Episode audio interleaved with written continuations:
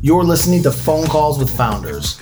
I hop on the phone with software founders all across the world and we talk about their journey. Candid insights, actionable tips, and ideas that you can reflect on as you scale your business to the next level.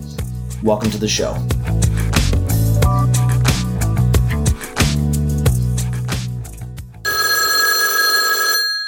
Hey. Jen. Hi, how's it going? Good. How are you? Good. You?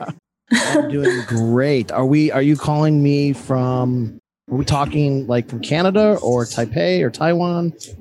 Taipei. Taipei. That's awesome. I don't even know where that's at, but I'm impressed. right across the ocean. okay. well, it is a pleasure to talk to you. I'm like fanboying. I have been fanboying over your Lunch Money app ever since I signed up, and I'm so happy that I ran across it and I'm now a customer. So I'm proud to say that. Um, so good job. Thank you so for the support. Yeah, I'm just so amazing. Yeah. So I'm dying to That's so nice. Thanks. Awesome. I'm dying to get to know you and your husband and your story. I know you guys reside in Canada. So you're Canadian, you reside in Canada during the summers, but in the winters, then you go back to Taipei, right? Yeah, well, this is definitely pre COVID, but we did this for two years now. Um, the first winter, we went over to Fukuoka, Japan. And then this winter, well, earlier this year, we chose Taipei. Okay, so you guys are like nomads and for, uh, during the winter, just kind of like traveling around to new and exciting places. Yeah, I think the term is digital snowmad, which I've really come to like. Oh, I like that. I've never heard that one. Yeah. That's awesome. okay, so you have to tell me about your story your discipline and how lunch money came around or came to be. And I know there's a story behind it. And I want to hear that, and so do the listeners. But your core discipline is coding, correct? Yep. Okay, awesome. Can you tell me a little bit about your backstory and like how you came to to create this app and what was the epiphany and and some of those things? Yeah. So I guess let's see, where do I start? Um, I feel like I've been creating like little web apps for a while, just kind of to either satisfy my own curiosity or just for fun. And then that was earlier in my career when I had more free time and I was kind of less burnt out from coding. And so I started my career at Twitter and I quit after about three and a half years and I started a company with my friend. And then I burnt out from that. And then I just decided to go on a sabbatical for a year. And I don't think I touched code or my GitHub at all for like a year and a half. Um, and so working for Twitter for a few years, what was, how did you land at Twitter and what was that experience like? Cause you've mentioned burnout now twice. So th- that's a thing. Yeah, it's definitely a thing.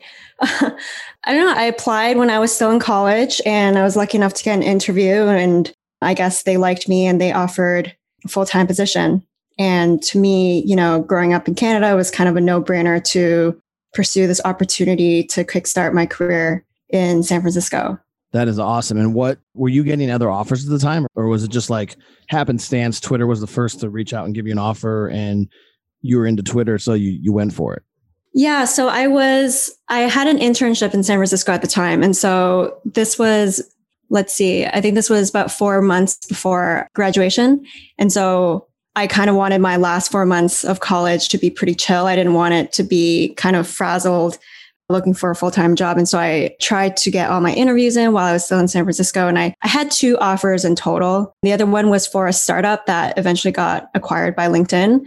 But looking back, I think joining Twitter was the right choice for me because it grew so fast while I was there. I was able to join all these different teams and gain just a wide array of experience. Yeah. Well, can you speak to any of those projects that you were working on? Because I think that is really interesting and also what a lot of junior devs might be interested in or those that are just still bootstrapping they haven't worked for a large company like that i know inherently because i've worked corporate america for a while that you can get bounced around from project to project and so i'm wondering what were some interesting things that you remember you were working on I think during my time at Twitter, I was pretty lucky in terms of having the right managers and also just going for the right opportunities. So I was hired initially to work on an internal team for like an internal monitoring tool. And so, you know, when I was joining Twitter, I was all excited, like, wow, Twitter, it's used by so many people, but I ended up working on a tool that's just used by you know a couple hundred engineers. Yeah. Um, it ended up being a really awesome team, and I think it was a great start for me to you know be able to work on a tool and be able to communicate directly with the people that are using it and kind of honing my skills on you know doing user interviews and UI and UX and all that. It's pretty obvious how that has helped me today with lunch money. Yeah, I was just going to say because the feedback loop when you're working on large projects that eventually get shipped to the consumer, the feedback loop is much longer. I mean, it could be a year before you there's that like satisfaction moment, but you were creating an internal tool for your peers and you were able to get immediate feedback and also the the attaboys pats on the back, I imagine. Exactly. And because it wasn't, you know, it wasn't client facing at all, I had full autonomy. I could just push things to master. You know, if something looked wonky, like I would just find out from the user. It wouldn't have to go through intense design review or any of that. So that was really great for just moving quickly and learning quickly and just growing quickly as well. So I'm a non-technical founder. I would love to code. I did like HTML back in the 90s, but that's it.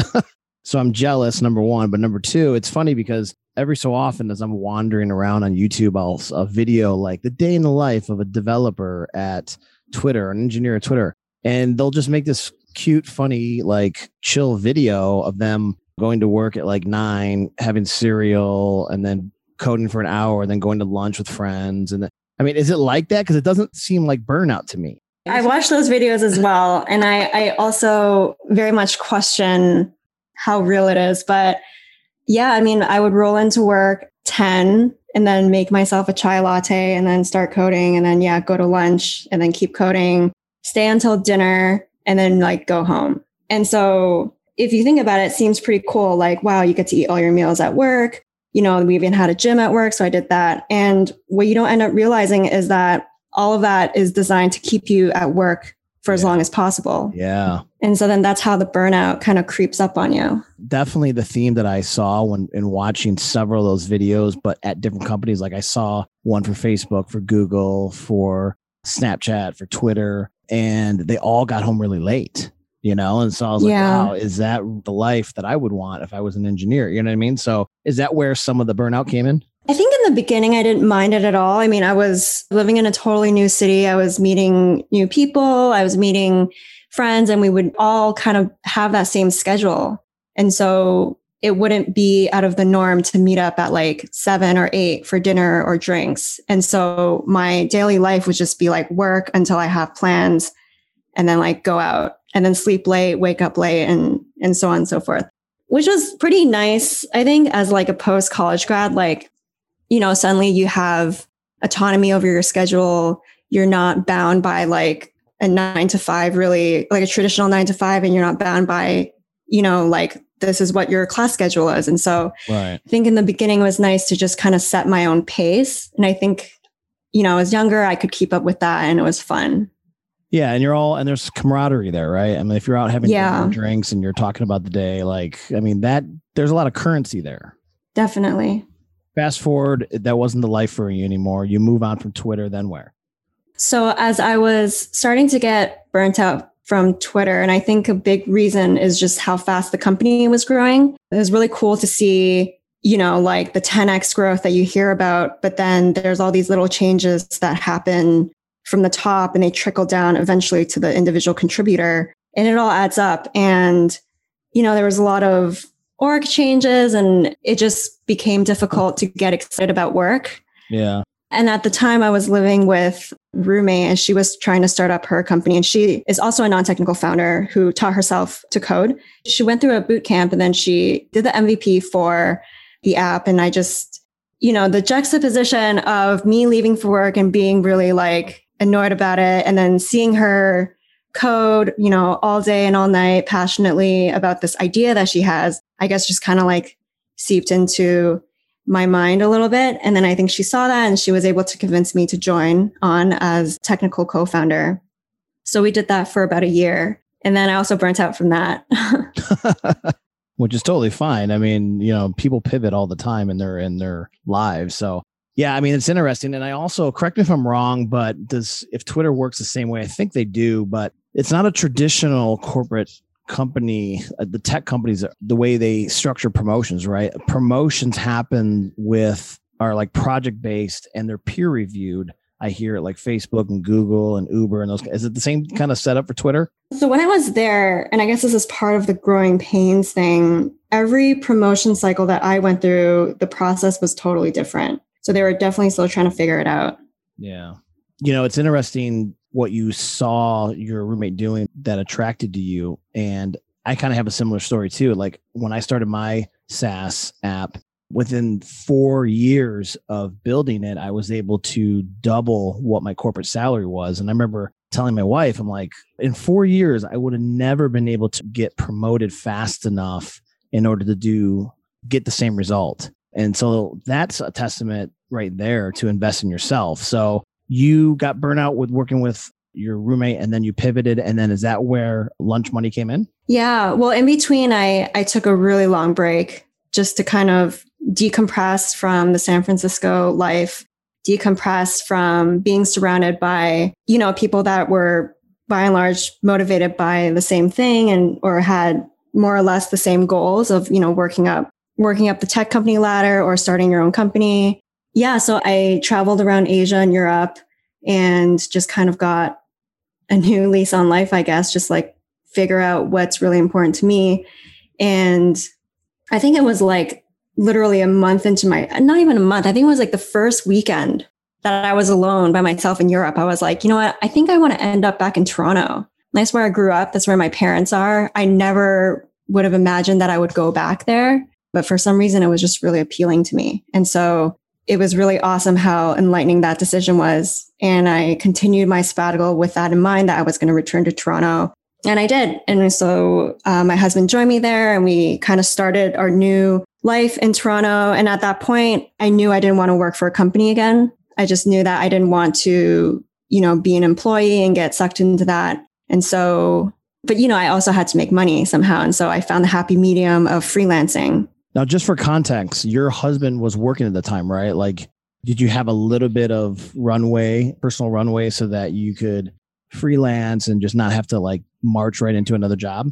Yep, we definitely had savings from our time. And then the cost of living in Toronto is lower. My husband had to find a job in Toronto to get, because he's American, so to get a work permit to stay in Canada for a bit. And then for me, because for once I'm in a country where I can not work and, you know, legally stay, it was awesome. So I took full advantage of that. After years of going through visa issues in the States, it was really nice. Yeah, absolutely.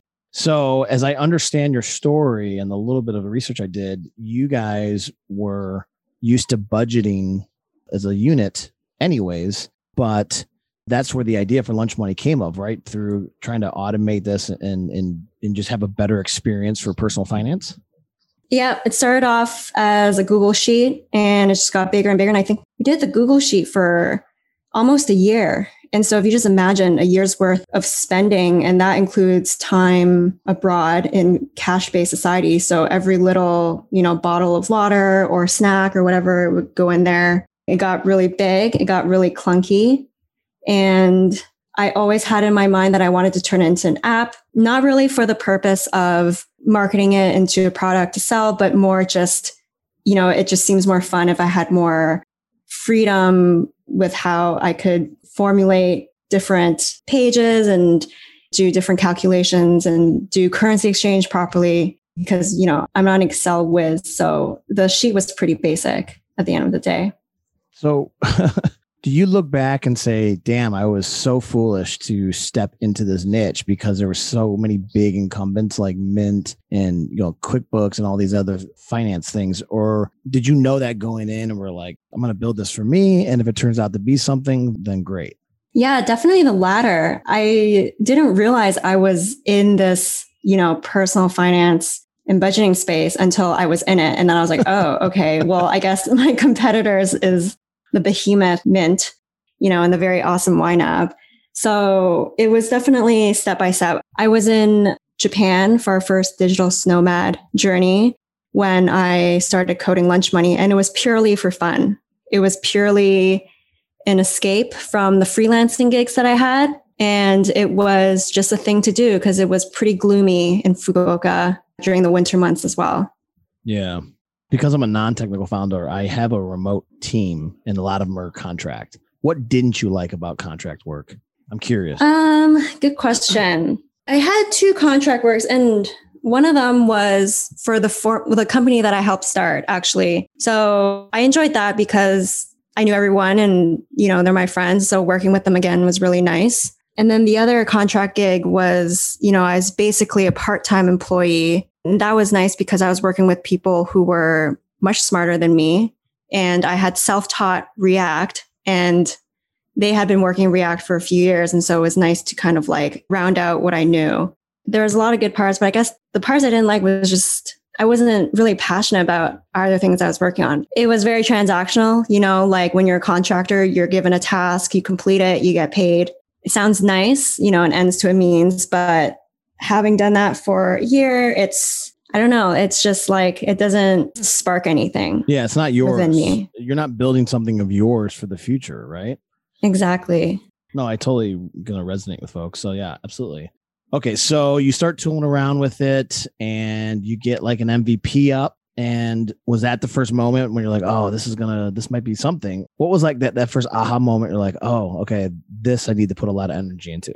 So my first goal was, yeah, the MVP to get my husband and I off of our spreadsheet. So after I achieved that, that was not the aha moment because then my husband filed like a ton of bugs and I was like, okay, let's keep working on this. And then I rounded it out a bit more. And then I think I put up a landing page to try to get some interest. I think I got maybe like 10 or 20 signups. And so definitely not the aha moment. And then I launched it to them. And then I hit like a crisis, like, okay, my product is live. I did that thing where I didn't like validate it at all. I didn't like pre sell it. I don't have like a wait list of hundreds of people. And I just didn't, you know, I had no idea how to market it. And then on a whim, I decided to post it on Hacker News. And then that was definitely the aha moment because it hit front page for almost 24 hours. And I just remember that day. I have like a little Slack bot that dings me every time there's a sign up. And it was just like crazy how quick it was going. And I think in that moment, I was just like, wow, I'm going to like quit my freelancing gigs and do this yeah. full time because that's it. Was that like glass of wine night with you and the Hudson? like, yeah. oh my God. It I remember that day so vividly because it was like I was making lunch and then I just start hearing the dings and then it wouldn't stop. And then my husband had to finish making the lunch. And then I remember it just kept going all day. And then that night, that evening, we had plans with a friend that we hadn't seen in a while. So this is one of those like all night catch up sessions. Mm-hmm. And I was trying so hard to like stay in the moment and like not look at my phone. And all the while, emails are piling up, like people are sending in feedback and all these comments. And I think it was pretty successful. I think we stayed out from like six to like 11 or maybe even midnight. And then I remember after a friend left, I just, I was like, Justin, my husband, I was like, Justin, I'm staying up late tonight. Like I got to go through all yeah. these emails. I got to find out, like find out what's happening. It was so exhilarating. Yeah. Oh my gosh. I've had those moments too eh, when friends or family are over and it's like you just that's the entrepreneur life. You just gotta like I gotta take a break. I hold on, I gotta and I would dip into my office and like do something real quick or answer a Slack message or when something exciting was happening. So that totally resonates with me. And that's so cool. Was your husband like high fiving you and Yeah. I think he has a few videos from that day where he's just like laughing at me like happily of course. And I'm just sitting there looking very like anxious. I'm just like, what's going on? What you does this have, mean? you got to be brave enough one day to put that on your about us page. That would be so cool. that, that, that like founder moment when you know it's going to work, you know? yeah, that's a good idea. Yeah. So, okay. So, but so now you got this thing and this thing is getting some attention, some traction. You can see the future of it you know you can see like the rainbow and you can't see the end where the end, rainbow hits the the ground but you know it's somewhere there and you start inching forward what's your next move the next day yeah it was basically trying to let's see i had put all of the feedback feature requests bug reports into asana i think and i think my first priority was fixing the main bugs and then just trying to figure out what people were looking for. I think at that point, yeah, Because- my first priority was definitely fixing the bugs. And then afterwards, I was trying to figure out what was going to get people to convert because at that point, it was a 45 day trial. So I had 45 days to convince a thousand people that signed up to stay on. And some of them were like, you know, I really want API, or hey, I'm not in the US and Canada, so I don't have a good way of importing my transactions properly. And so something like a CSV importer would work. So just figuring out what those must haves are. Okay, I totally get that. So basically, like what a lot of founders don't know that haven't built something yet is like building this is like driving the car and doing an oil change at the same time, right? So While you your tire is like wobbly. right, exactly. So you start fixing the bugs, you start trying to figure out, and I saw your blog post about how you that was one of your mistakes. And I love how you were so open about that with the 45 day trial. I agree with that. It's way too long. It's like, you know, they're going to know within the first probably 48 hours. Now, I think even I, I would say within the first six hours of trying an app, you know whether it's right for you and that you're going to commit to at least the first couple months of billing. So I'm glad you learned that lesson and then you course corrected. But did you immediately start thinking about, okay, how am I going to market this? No.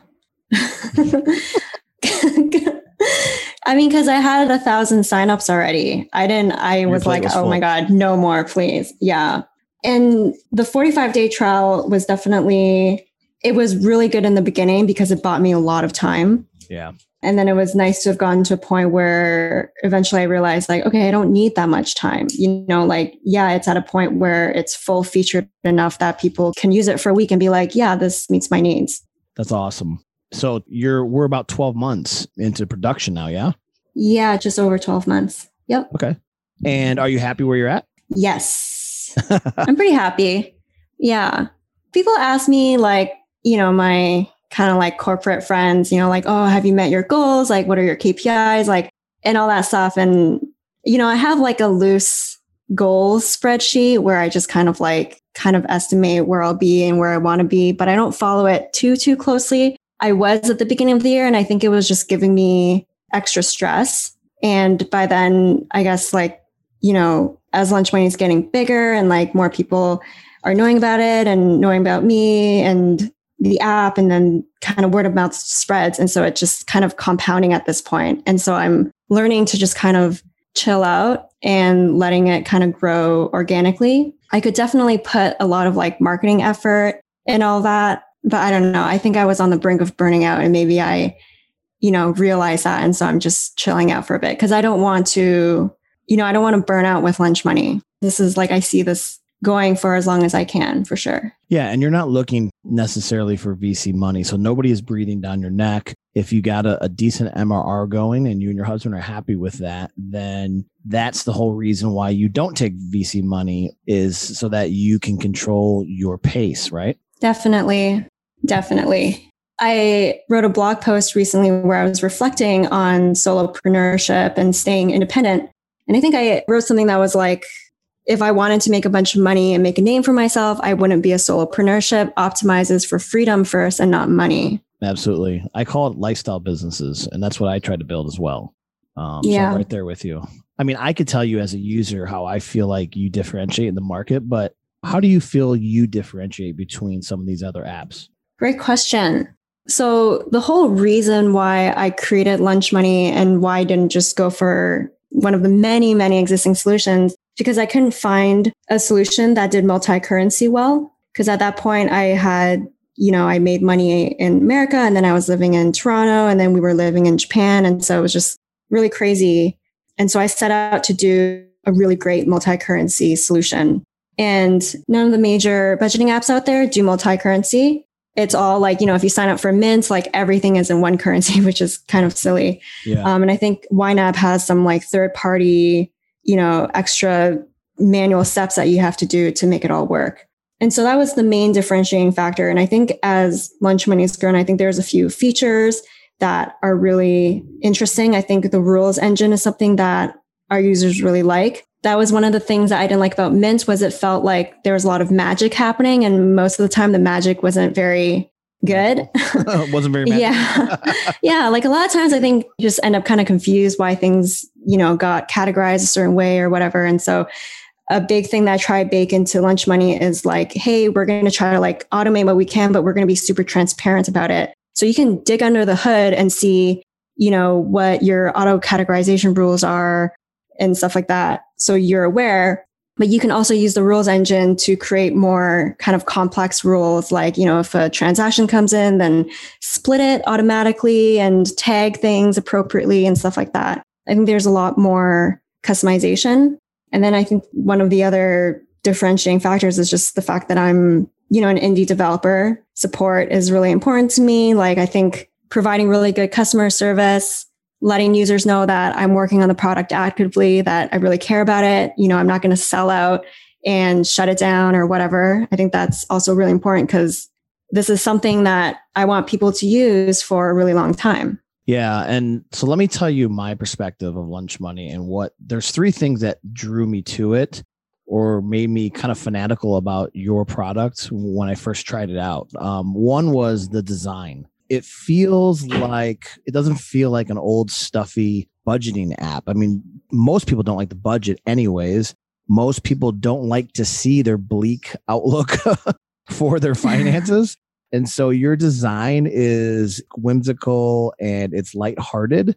And so it's a little less intimidating when you go into it. So that was the first thing that caught my eye. But the second thing was just how easy the layout is and then also the rules. You know, a lot of apps, the rules engine behind it, it doesn't work. You know, in my experience with, with lunch money, it's working really, really well. And that alleviates a lot of work that I had to think about. So that's like perfect. And then also your tech stack on it was really good because it's super zippy when I go in there, where other apps lag when going from screen to screen or like button actions and that kind of stuff. That makes sense? Yeah. Awesome.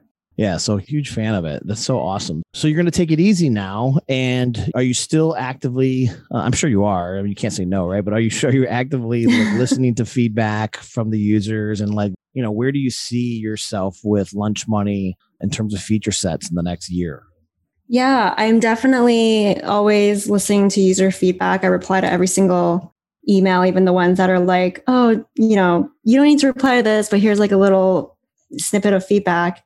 I just love hearing what people think about my product and I'm constantly improving it. The next major release is going to have, you know, a huge redesign for the tables to kind of make them a little bit going back to the spreadsheet uh, roots. And so resizable columns and then keyboard shortcuts are coming soon.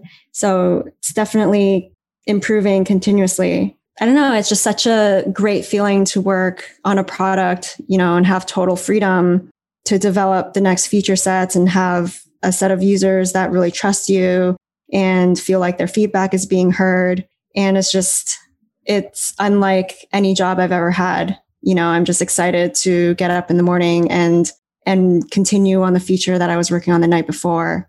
Yeah, it is a special bond and kinship when they suggest a feature and then you're able to accommodate it or you eventually ship it. It does build that confidence and it's a great feeling. And, you know, I've been working my ass off for the last five years on various projects and my main SaaS, but a lot of folks will ask me, well, how, how, why are you working so hard or why do you work? So, and I tell them it's not, you know, at this point, it's not like work. You know, I enjoy building something for my future so it doesn't seem like work. So it's a lot easier to burn the midnight oil when you're in that scenario versus when you're building somebody else's dream, you know? Exactly. Yeah. I remember like the only time I've ever had this feeling was like back in high school when, you know, I also started with just HTML and CSS and very basic, I think PHP and JavaScript. And I would make websites all the time. And I just, that's how I would spend my summers. I would sleep really late, just kind of making graphics for my website and getting up at like six in the morning. The second my parents went to work, I just got up and like continued working on it. and it was just such a great feeling. It's, I don't know, it's just like pure passion, I guess. Yeah. And you know, the other thing that a lot of founders miss is they're always looking for like this idea. And you're doing something that I'm doing mm-hmm. too, which is I'm building something to solve a need or problem for myself because I have that problem. And then all you need to do is just go out and look for other yous that also have the same problem. Does that make sense? Yep, definitely. Yeah. And I think that you've executed on that well and you have kind of proven out that theory, you know? I got lucky there because I didn't it didn't start off like that. And and then it was more like I stumbled upon, oh wow, like, you know, I guess it would make sense that a lot of readers of Hacker News, you know, mostly also engineers from San Francisco that travel a lot and maybe remote workers and they also see the value in lunch money. Okay, so lunch money goes another year, let's say another 2 years and it grows exponentially. You get bigger and bigger. Exponentially. Okay. I like using that word and I, I want that for you. What do you do? How do you, as a solo entrepreneur, how do you grow a team to support that? And All right. So, lifestyle that you're trying to live, and you know what I mean? Yeah. Let me preface this by saying this is totally my thinking now, and you're so free to ask me in a year where my thinking is. But I have no aspirations to build a team around this. I think that that would just add complexity. I think it would add more stress because I feel like onboarding someone would be a lot of work and I have, you know, high standards for the stuff that I ship. And, and I think that for now, like it's still very much sustainable for me to continue developing on my own. I think the hardest part to scale would probably be support but I'm trying to look into other channels for that. Like we have a Slack channel where people can chat with each other. And I feel like that's alleviated a lot of support tickets. To be honest, I think that I would actually implement like a cap on users. So I think if I hit, you know, a couple thousand or hundred more users and it became maybe unsustainable but you know i'm still very satisfied with the mrr that i'm bringing in that i would probably just close signups and turn it into kind of a waitlist type product. Now you know what happens with waitlists right? I mean that just that's how apple like i mean you know so many products. As soon as you make it elusive to somebody i mean just be careful what you wish for. Yeah i mean it's i think it would be awesome if if lunch money grew that big but I guess I'm thinking about where my life is headed in the next, you know, few years. And starting a team is so not on my list of things that I want to achieve. That's awesome. Okay, well, just be careful because you know there is support, there is marketing. I know you've tried a, a few things to market it right in the past, and, and they, they haven't worked out. Some have, so you know, just yeah, to be careful with it. Tell me more. I totally respect. It, yeah. I mean, I just, I don't want the quality to go down, you know, like I love the connections that I can make with, you know, the users and I'm not chasing, you know, after like a huge MR. And so I think it would be cool to just kind of cap it. And it's kind of like, I don't know, just I can keep the quality. I can keep I can keep the connections. And if someone churns, then I can let someone else in. I don't know. That's just my like thinking well, right now. The other thing is, what are you at right now? You're like eight dollars a month. Yep. Okay, so two thousand users. That's sixteen grand a month minus your expenses. It looks like you're pretty prudent with that, and you know the budgeting side. So you know that's a really good solo lifestyle SaaS business, even after the expenses.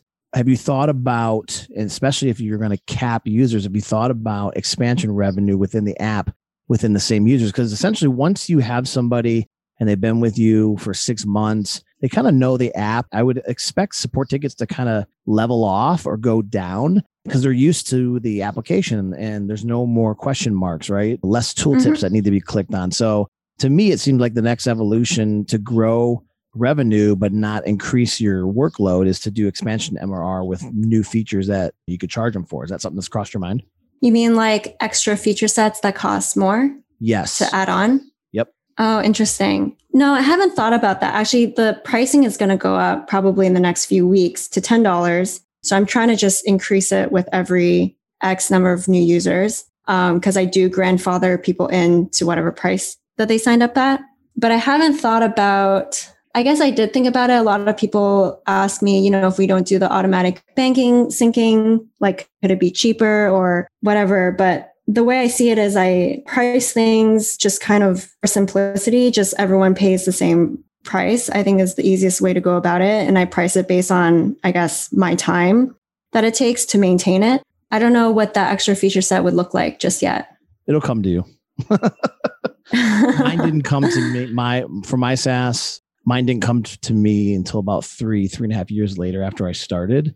But the impetus for that was my team was growing. And every time I made a new hire, I was like, I need to make some more money because I don't want to, I'm happy where I'm at and I don't want to take that hit revenue wise for that new person, but I needed that new person. So I'm like, okay, I got to grow this a little bit more. And so I started looking at expansion mm-hmm. revenue. So, but if you're not going to grow I a team, see. then it doesn't really matter, I guess. Yeah. Yeah, I guess that makes sense for you for sure. Absolutely. Well, look, I can't wait to tell everybody about this. I've been telling everybody, friends and family, about your application because it's so cool. And I think it appeals to the folks that aren't really into doing budgets and, and managing their transactions. And I also think it appeals to those that do.